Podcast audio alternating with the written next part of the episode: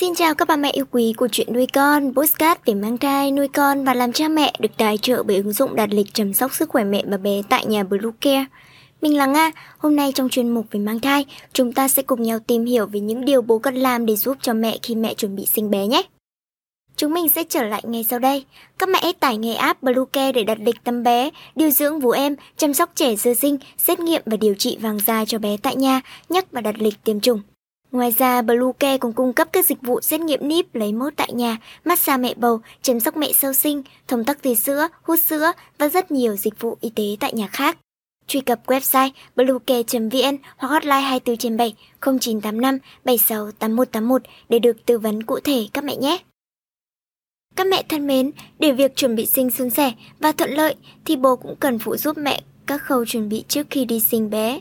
Việc sinh con vô cùng gian nan và nguy hiểm đối với người phụ nữ, bên cạnh việc luôn ở bên động viên, chăm sóc và trấn an cho mẹ, thì bố cũng cần trang bị những kiến thức cần thiết để giúp mẹ khi mẹ chuẩn bị sinh bé. Đầu tiên thì bố luôn phải giữ bình tĩnh. Sức khỏe và tinh thần của mẹ trong khi sinh là ưu tiên lớn nhất, bố nên giữ bình tĩnh, chia sẻ sức mạnh và sự tích cực để hỗ trợ mẹ trong quá trình truyền dạ.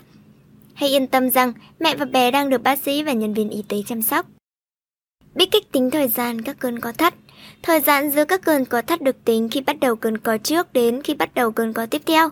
Bố có thể theo dõi các cơn co thắt và xem sự thay đổi của chúng. Trong quá trình chuyển dạ, các cơn co thắt bắt đầu với các cơn ngắn và dần dần kéo dài hơn. Vì lý do này, bác sĩ sẽ muốn biết các cơn co thắt kéo dài bao lâu và mức độ đau để có thể xác định giai đoạn chuyển dạ của mẹ.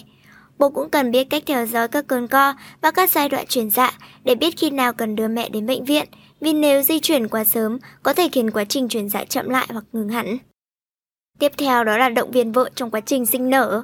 Bố hãy động viên mẹ rằng điều mẹ đang cố gắng thực hiện thật vĩ đại và nói những lời tích cực như mẹ gần đến đích hoặc mẹ đang điều khiển các cơn co thắt rất tốt. Căng cơ bắp là hiện tượng khá phổ biến khi bị đau và có thể cản trở quá trình truyền dạ. Bố hãy giúp mẹ thư giãn bằng cách massage nhẹ nhàng và trò chuyện với mẹ. Nhắc mẹ tập trung vào hơi thở để làm chậm nhịp thở, đề nghị mẹ lắc nhẹ hông để giải tỏa cơn đau và giúp mẹ thay đổi tư thế thoải mái hơn. Chăm sóc sức khỏe của mẹ bầu Uống nước góp phần làm giảm đau do các cơn co thắt nên bố hãy khuyến khích mẹ uống một ngụm nước sau mỗi cơn co và đi tiểu mỗi giờ, đồng thời theo dõi dấu hiệu mất nước như khô môi. Nếu mẹ đổ nhiều mồ hôi, bố nên cho mẹ uống gì đó và thay quần áo.